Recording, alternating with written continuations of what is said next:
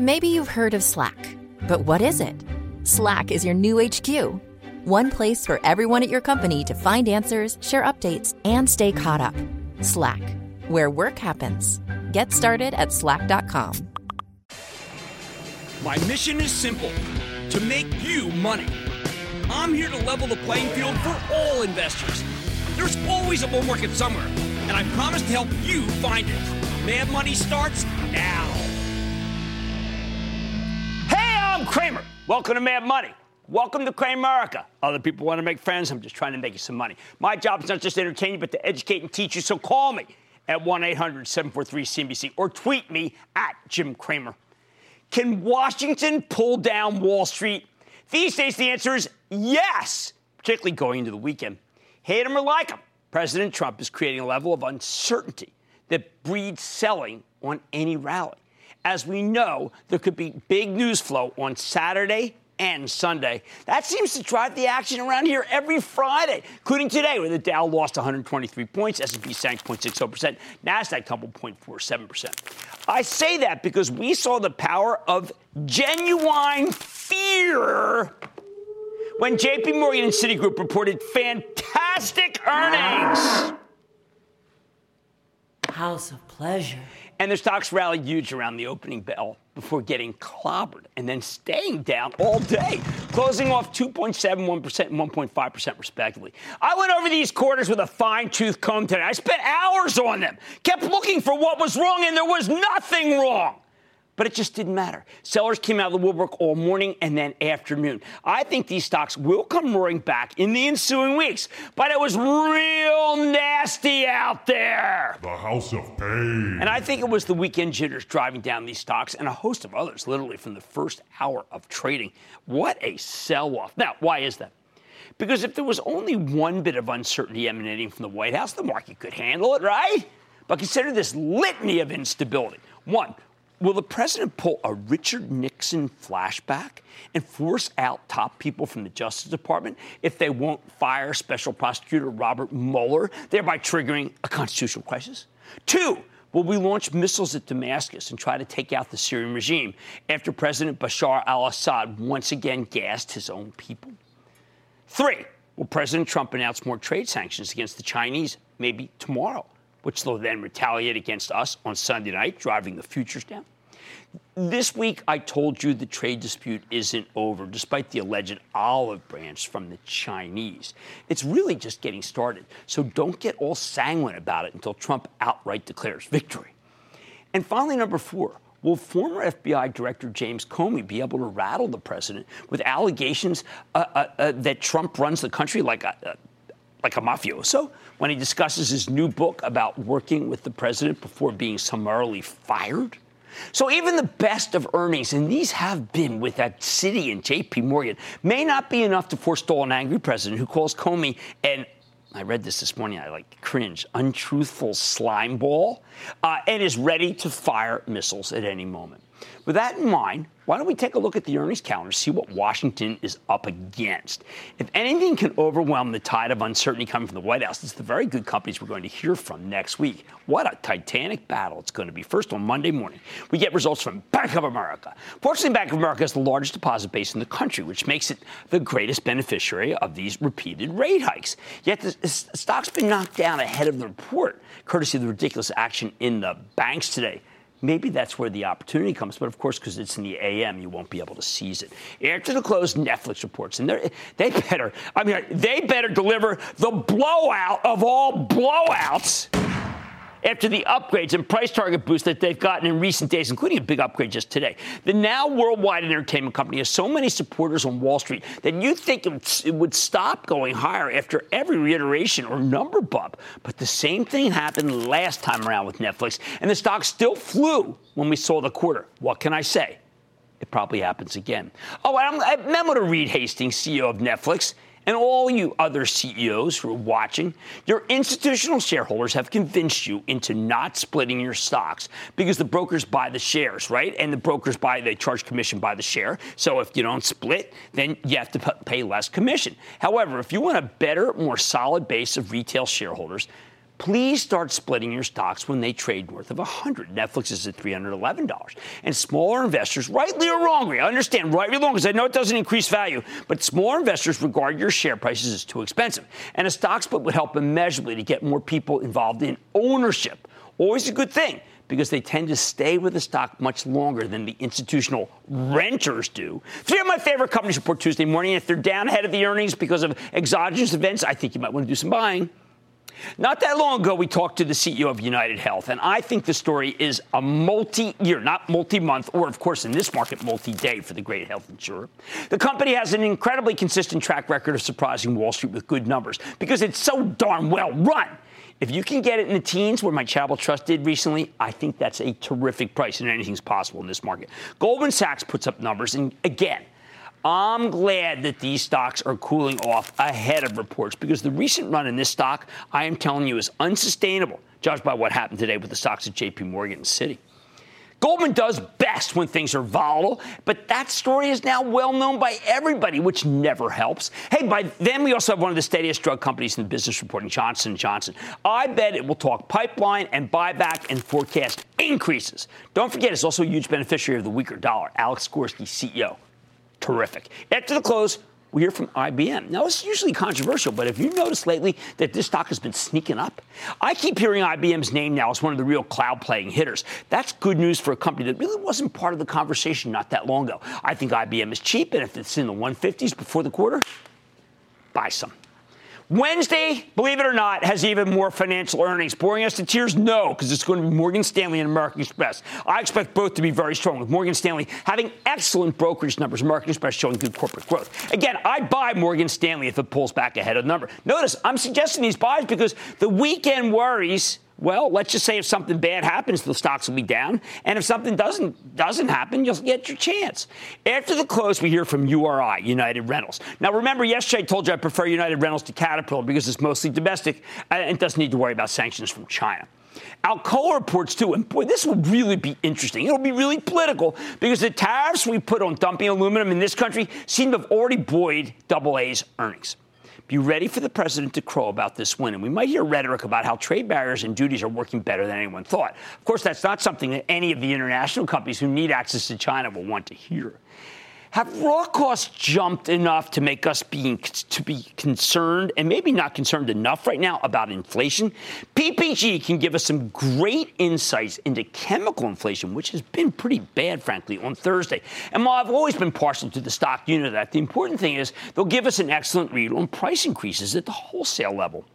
Lately, the estimates for E Trade have been ratcheted up, which is why it's been one of the best performing financials. Have individual investors gotten more bullish about individual stocks? I don't know. You don't split them, you don't get that, but let's find out. Oh boy, finally Friday. Mm, we're going to be so tired when we get there, but Friday, it's huge. Honeywell, General Electric, Procter & Gamble, Schlumberger, they all report before they open.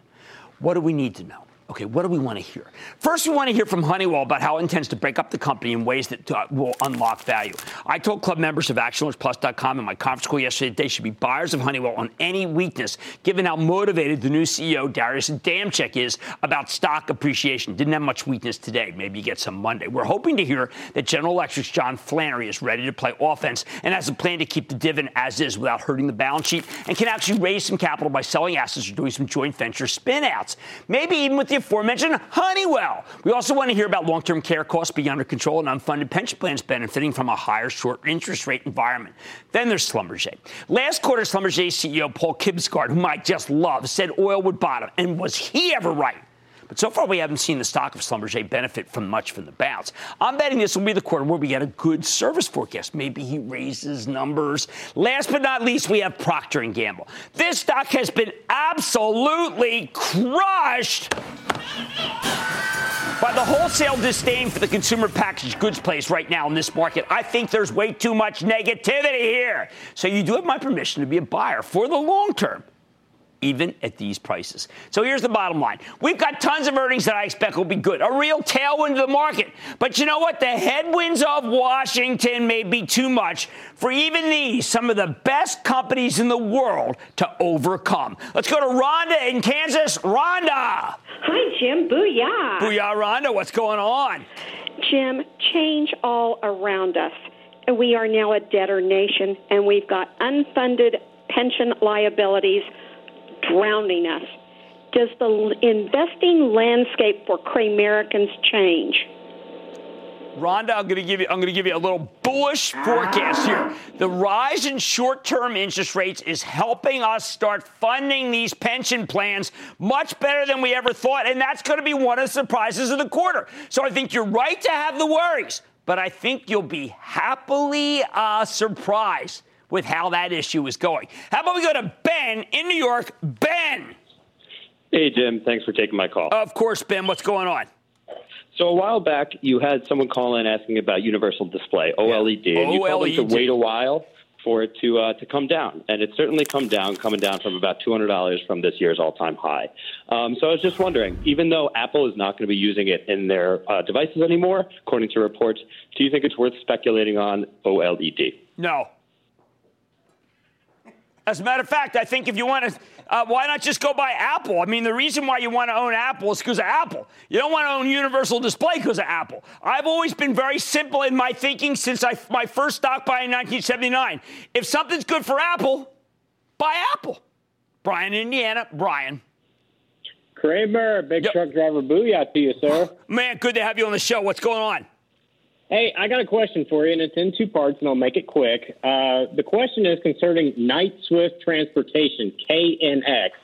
Uh, given the merger that happened between these two back in August or September of last year, do you think this is a company worth buying into? And the second part is, do you feel that these trucking companies that are, you know, getting into battery powered trucks and the autonomous trucks, do you think this is going to be a dangerous yet catastrophic thing for the industry? Uh, well, I answer the first, the uh, second one first. No, as a matter of fact, it's going to be much safer. Although no one really believes that, but it is true. I've seen the statistics.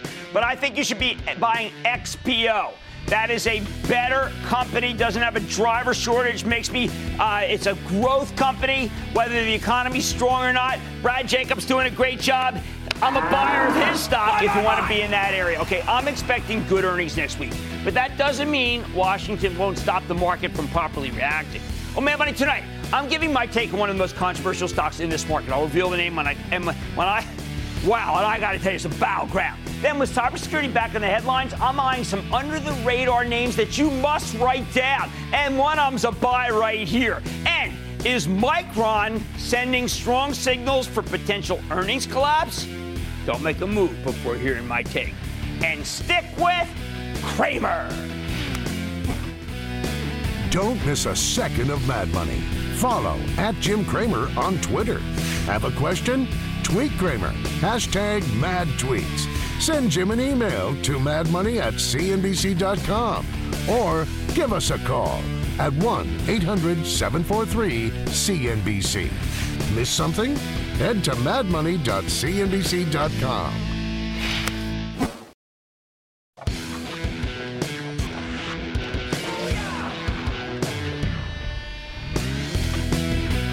Thursday, I got a call from Elaine in Florida asking about MiMedx. That's MDXG. She wanted to know if I'd recommend selling the stock because of recent accusations made by a cadre of vocal short sellers who've been circling this thing like vultures for months now.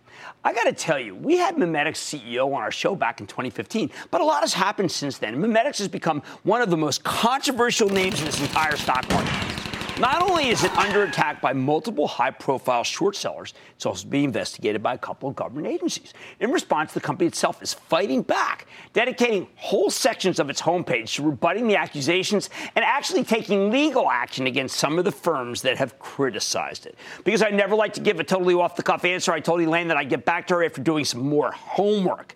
Now, before we dive in, and uh, we got to look at this thing, MiMedx, as a lesson, frankly, on objectivity. This stock has become a teaching opportunity for me about how some stocks are really just too hard to make decisions about. Nothing wrong with that judgment. But first, let me lay out both sides of the story and then give you my take. For those of you who don't know, MiMedx is a small cap biopharma company. It's all about regenerative biomaterials.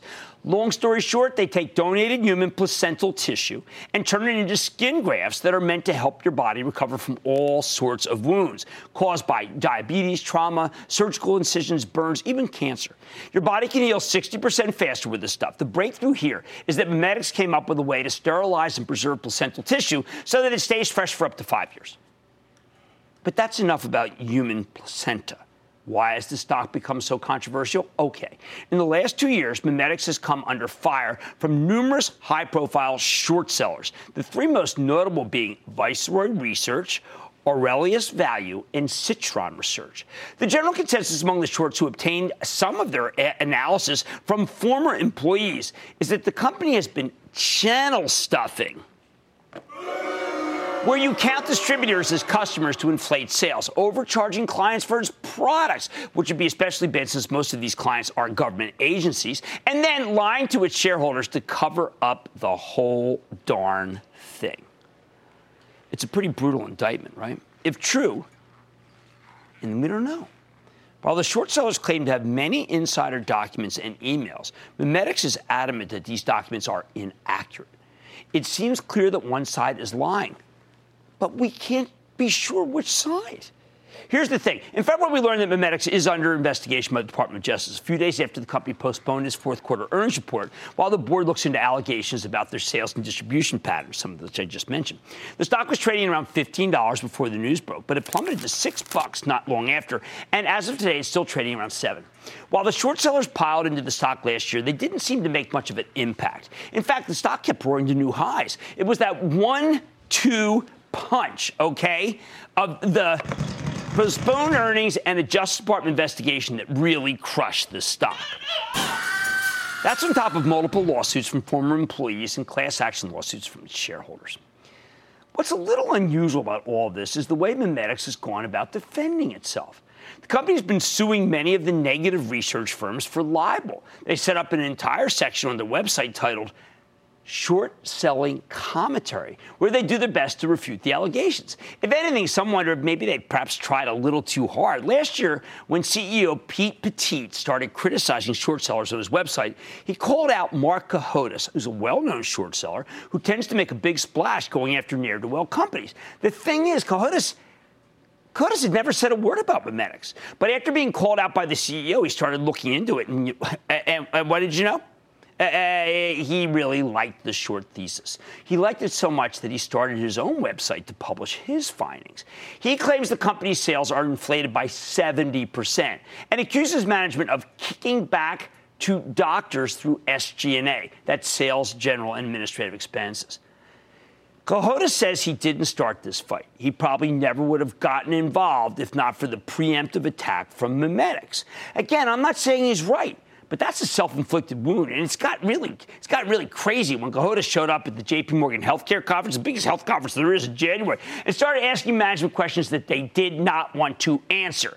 Now, it's important to note that this story didn't start with short sellers ganging up on MiMedx. It started late 2016 with a lawsuit from a pair of former sales reps who claimed they were fired for blowing the whistle on the, cha- on the company's channel stuffing fraud that I just talked about, or I should say alleged fraud. MiMedx, on the other hand, says they were fired for moonlighting as sales reps for other companies. According to the lawsuit, at the end of each quarter, MiMedx sends its products directly to VA hospitals, where the company's sales reps control the product directly, not to VA. So there might be $10 million worth of products sitting on shelves that nobody at the hospital purchased or requested. But according to the complaint, MiMedx recognizes that 10 million as revenue. True, that's not so hot. Now, a, a, few months later, the company conducted its own internal audit where it concluded that that's not true. As of last September, MiMedx announced that one of the former employees who filed that whistleblower suit had retracted his allegations. Then the company started pursuing the short sellers. Things started looking bad again in February. The Wall Street Journal's Gretchen Morgenson reported that the company hadn't disclosed payments it had made to 20 different doctors.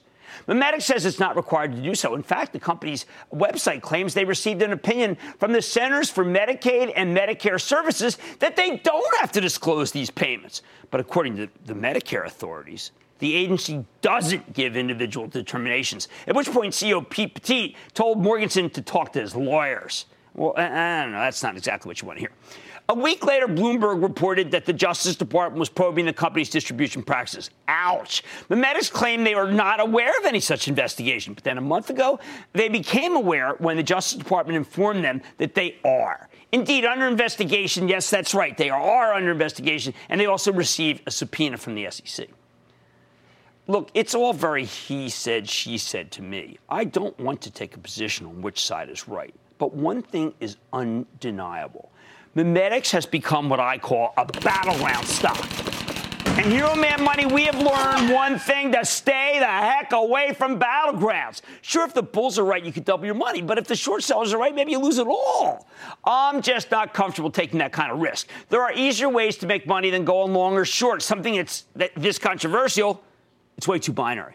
I'd rather play roulette, but not Russian roulette. The bottom line as long as a company like MiMedx is caught between the short sellers and a federal investigation, to me, I think it's not worth the risk. I don't want to tell you what to do, though. You can make your own determination. But if it were me, I wouldn't be able to sleep at night taking either side of this particular trade.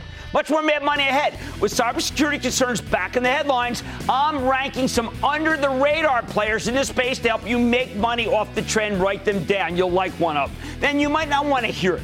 But I'm firing a warning shot on semiconductor, semiconductor play Micron. So take off the earmuffs and listen up. And with angry Trump tweets making headlines today, does your portfolio have what it takes to survive the unknowns? Let me be the judge when we play Am I Diversified? So stick with Cramer.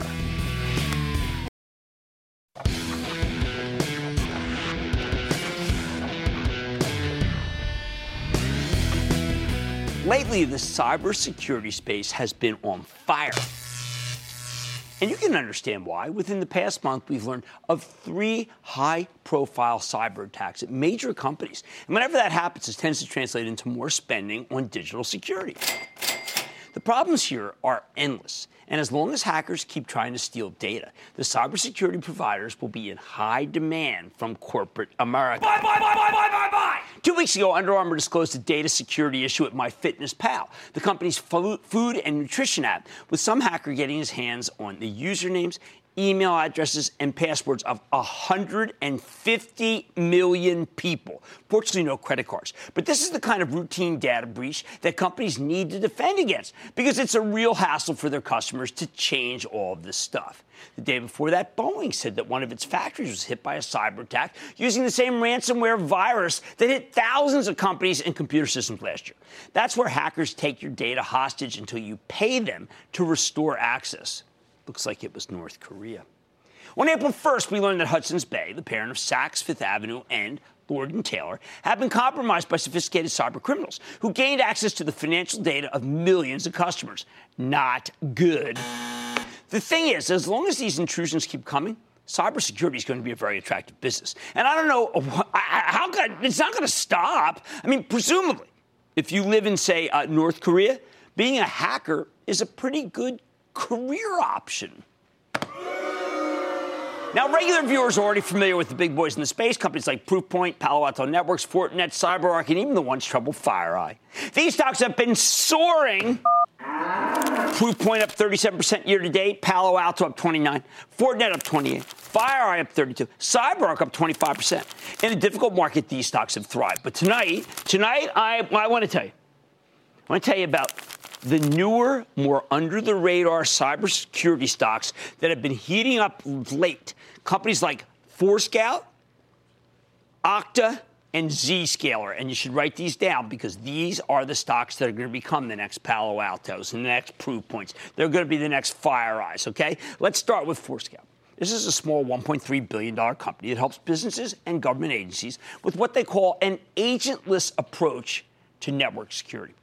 Basically, these guys help their clients monitor all the devices connected to their networks, including everything you can imagine from the Internet of Things. The more smart devices that get rolled out, the more we need something like Forescout. Rather than installing software designed for each device, these guys can watch the whole network to prevent breaches. Okay, now Forescout came public just last October, 22 bucks. Since then, it's surged to about 33 as of today.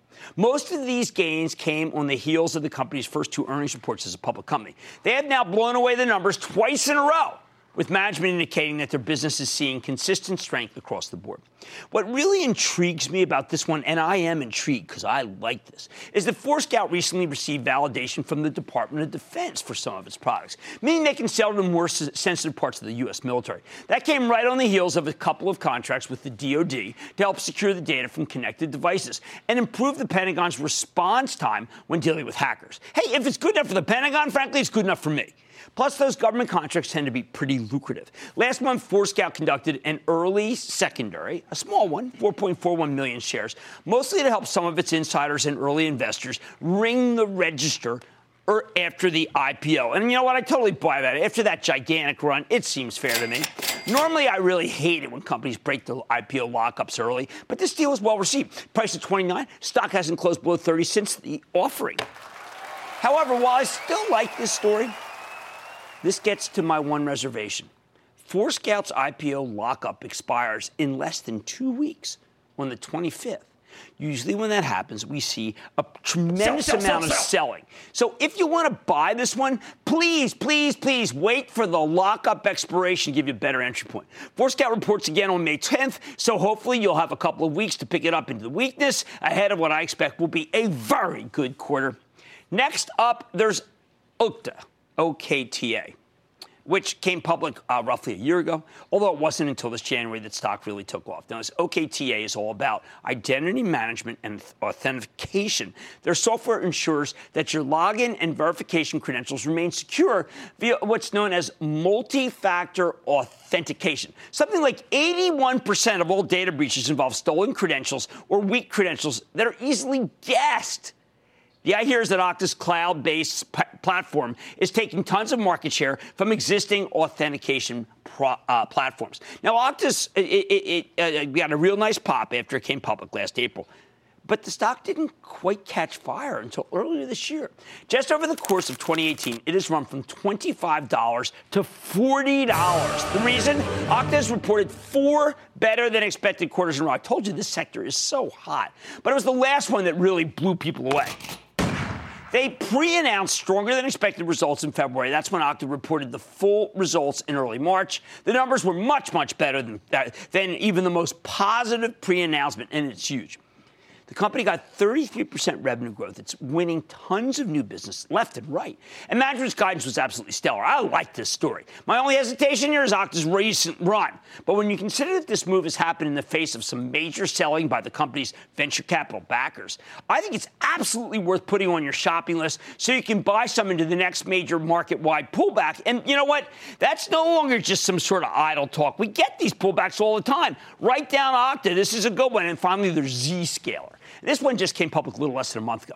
Buyers were practically salivating over this IPO. The deal was expected to be priced between 10 and 12 bucks. Instead, it ended up pricing at 16 bucks. Then the stock opened at 27.50 on the first day of trading, close to 33 bucks. I told you, hot as a pistol. Give me more than a double if you got a piece of the deal, which was very hard to get.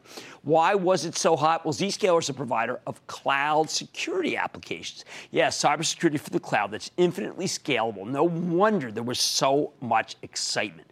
Since then, though, the stock has pulled back. The very next day after the IPO, it lost 15% of its value. It's now trading at 27 change. The thing is, Zscaler is a compelling story. It's been winning some big government authorizations, and last week we learned that Cisco may have tried to buy the company before it came public.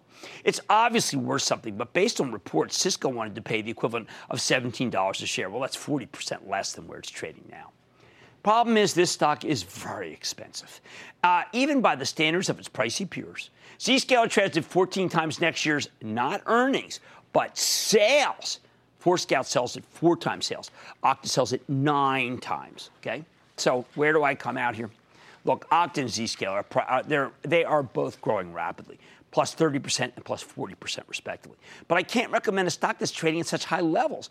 Forescout is the only one with a reasonable value at this very moment. It's trading in line with more established cybersecurity players that have little in the way of profits, like FireEye, like CyberArk, which trade at four and five times sales, even though it has a much faster growth rate, so it's more attractive. The bottom line, we've got some very exciting emerging cybersecurity stories here, but as intriguing as Okta and Zscaler may be, they still need to grow into their valuations. You want a sexy, small scale, small cap cybersecurity play? May I suggest you go with Forescout? Let's take questions. Let's go to Blake in Nebraska. Blake. Hey, Jim. First off, thank you for all you do for young investors like myself. Man, I love young investors. You get in early, get a little bit more uh, speculation, longer term riskier stocks. That's what I want. How can I help? My question for you today is with all of the recent news and questions regarding data safety from companies like Equifax and Facebook, yes. what are your thoughts on the companies responsible for credit and debit card transaction services, specifically Global Payments Inc., ticker symbol GPN, and the future outlook of the company with all these data. We have huge, concerns. huge, huge backing here, GPM. We've been recommending this. I mean, I'll tell you, I don't think, I think we were the first on this stock. And it's been a marvelous stock. It's only up about 9% this year. But Global Payments is sensational. Remember, we like MasterCard and we also like Visa. They are all good. It's a great place to be. Cybersecurity is on fire. Sure, there are plenty of big winners in the space, but if you want a new under the radar name, write this down. Take a look at Forescout. What's for Matt Moneyhead? It's not your typical cult stock, but Micron's got a real following of folks who do not want to hear why it might go down. I say that it's high time to face the facts. Plus, do your stocks have what it takes to survive the unknowns in this market? I'll be the judge of that. We play Am I Diversified. And all your calls rapid fire tonight's edition of the Lightning Round. So stick with Cramer.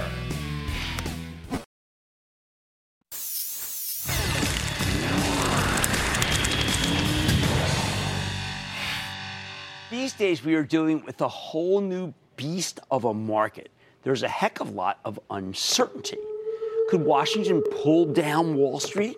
It's a possibility. Sure, we may get some tailwinds from earnings, but it may not be strong enough to offset the pressure out of DC. In times like this of uncertainty and questions, there's always something that we can fall back on, and that's diversification. I stress this concept so on, but it is that important, right? So without further ado, let's get to work on a round of Am I Diversified, which we haven't played recently. This is where you call me, you tell me your top five holdings, and I'll tell you if your portfolio is diversified enough. Maybe you need to mix it up a little. Why don't we start with a tweet from JD Hogston at TPC Bassman, who says, at Jim Cramer, DPZ. UNH, MU, GOOGL, NFLX slash mad tweets Am I diversified? Okay, we got to think about this. Got to think about this. Got to think about this.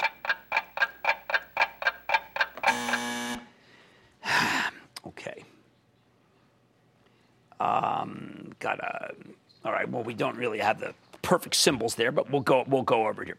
Okay, we've got uh, Domino's, which is we know its stock has been incredibly hot, which is food uh, what's called restaurant, takeout. United Health Group, one of my absolute favorites, ActionAlertsPlus.com name. Micron, very, very controversial. Uh, uh, semiconductor company, Netflix, we'll call that entertainment, and we'll call Alphabet search. So we got search, which is tech. We got we have a restaurant, we have healthcare, we've got semi, and we've got entertainment, and I am blessing that as a great way to play. All right, let's go to uh, another tweet from Matt Zadar at ZDAR281, who says, at Mad Money on CNBC, at Jim Cramer. Love the show. Thanks for all the info. Here are my five top stocks Nucor, Intel, JP Morgan, Raytheon, and Netflix. Okay, this is good. Intel is tech, JP Morgan is bank, uh, ActionAlertsPlus.com name. Same with Nucor and Raytheon.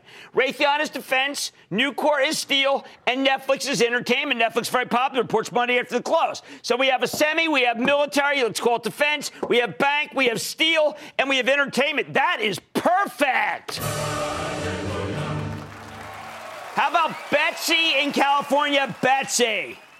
Hey, Jim. Betsy. Uh, Betsy in California, 77 miles south from where a man slept in his car under a bridge. All right. Well, yeah, yeah, it's not all done in fair weather. Let's put it that way. How can I help? uh, first stock is Boeing. First in war, first in peace. Second is Helmerich and Payne, not only my favorite in the energy space, but Dan Dicker's. Let, next one is Fiat Chrysler. Um, next one is Lam Research. It's going to go in like a lion and out like a lamb on earnings Tuesday. Last one, Jim, you and I have a disagreement on, and it's Steel Dynamics. I compared the returns for one, three, and five years to Nucor, and mine's better.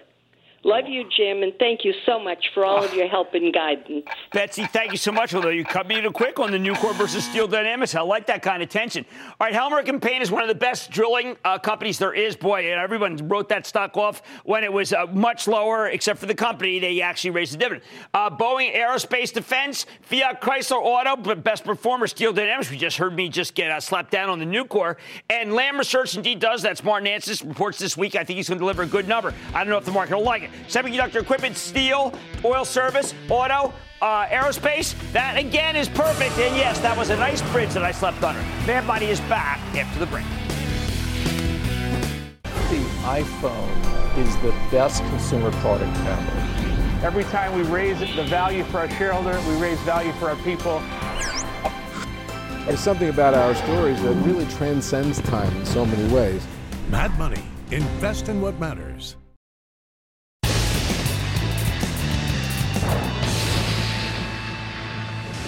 It is time. It's time for the light round.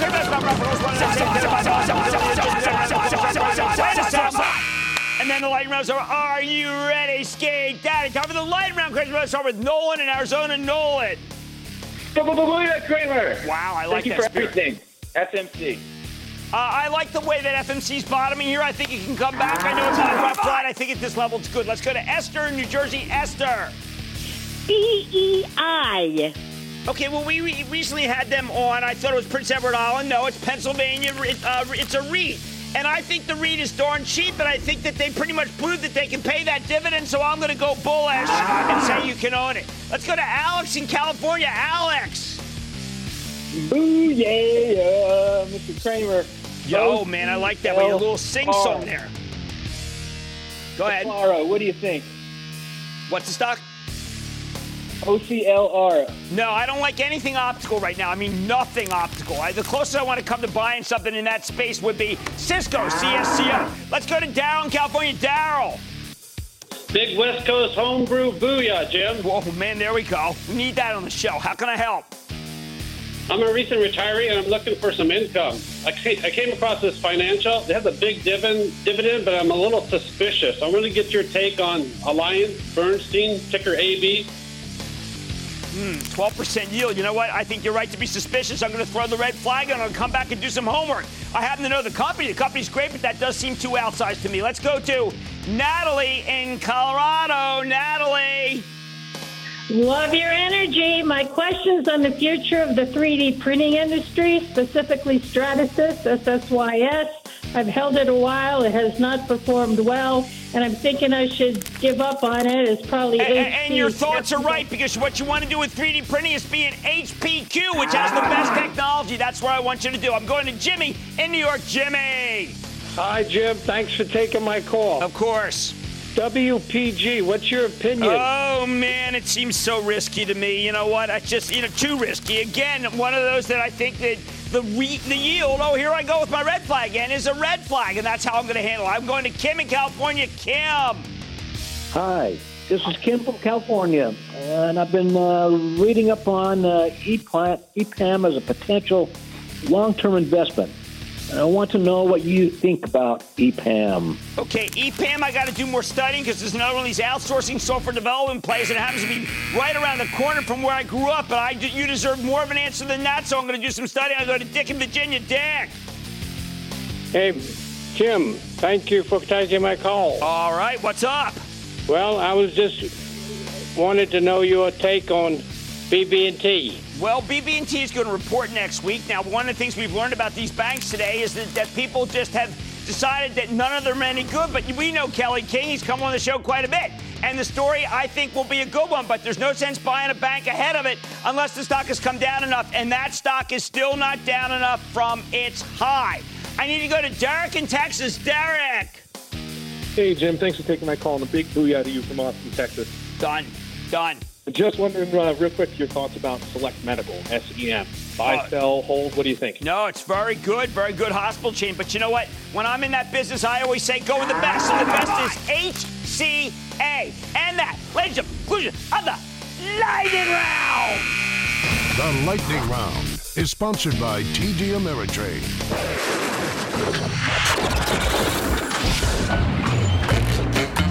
Hey, Jim, bringing you a big booyah. Thanks for being a fantastic guiding light on the market over the years. I Man, really I sure it. try. Like it when I talk birdie to you? All plays are terrific. Oh, come on. Hey, Jim, what's up? You're a living legend in your industry, and thanks for all the years of education. Thank you. It would normally mean red flag. Lazarus. Again, Lazarus being, you know, rose up from the dead. You can Google it putting a bunch of geriatric legislators in charge of social media is like kind of like I don't know, um, putting a chimp in charge of the space program.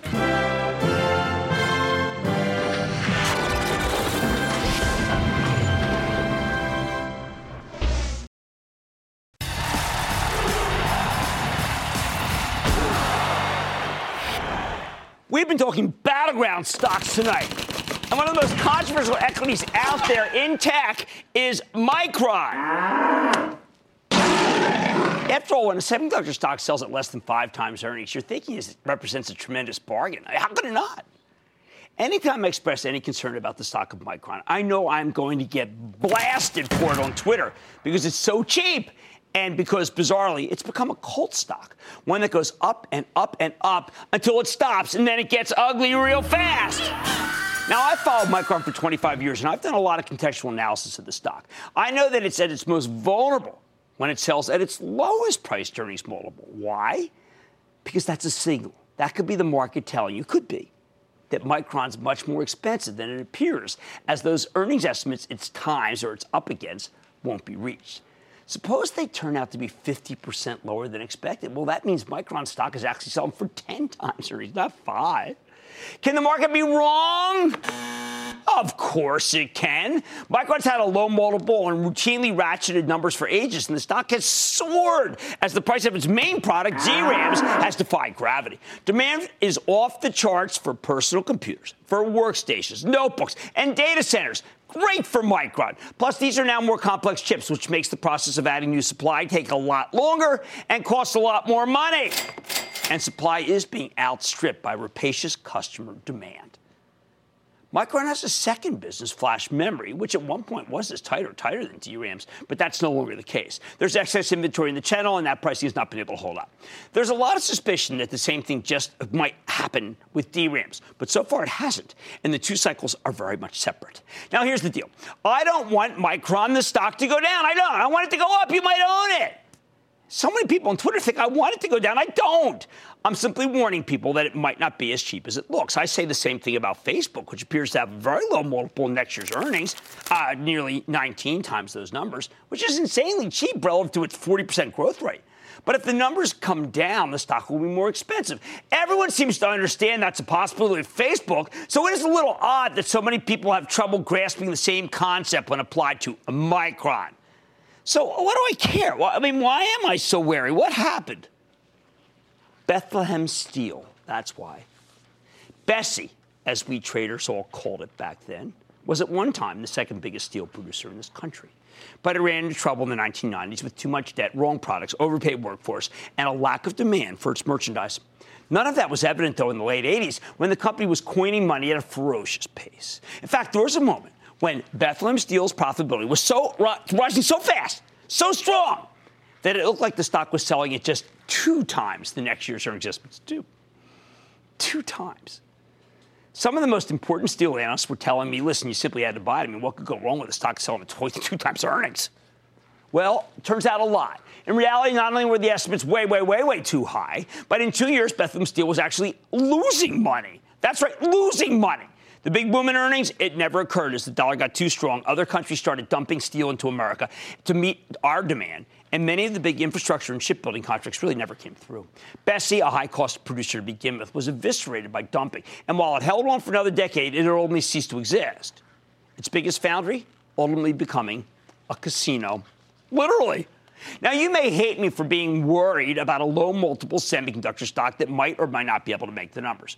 But don't hate me for my knowledge base. Micron's a much better company than Bessie ever was. I, I'm not even arguing. That's not the point. All I'm concerned about, all I'm trying to do is teach people the fallacy of the idea that stocks are always a good value when they have a low price earnings multiple. That's not true, as an excessively low multiple often signals an imminent earnings collapse or represents a real value trap. And while I hope DRAM prices stay strong, and I hope flash memory prices can rise back up, I mainly just don't want anyone who watches this show to lose money. That's my only dog in this whole Micron hunt. Stick with Cramer.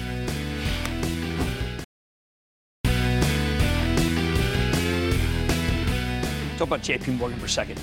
Every time this company's reported lately, it sells off. And then take a look where it ends up in the next three months. I think the same thing's going to happen again. If you get some JP Morgan, say, at, at you know, let's say three, four dollars below here, I think you're going to really be happy. I like I said, it's always a bull market summer. I promise I'll find just for you right here on Mad Money. I'm Jim Cramer, and I will see you Monday. CNBC's Workforce Executive Council is a premier group of C suite human resources executives from leading companies across the country. It offers a members only portal and chat, plus exclusive industry content, with access to breaking news calls and digital networking experiences. The network and resources HR leaders need now. Apply to the Workforce Executive Council at cnbccouncils.com slash WEC.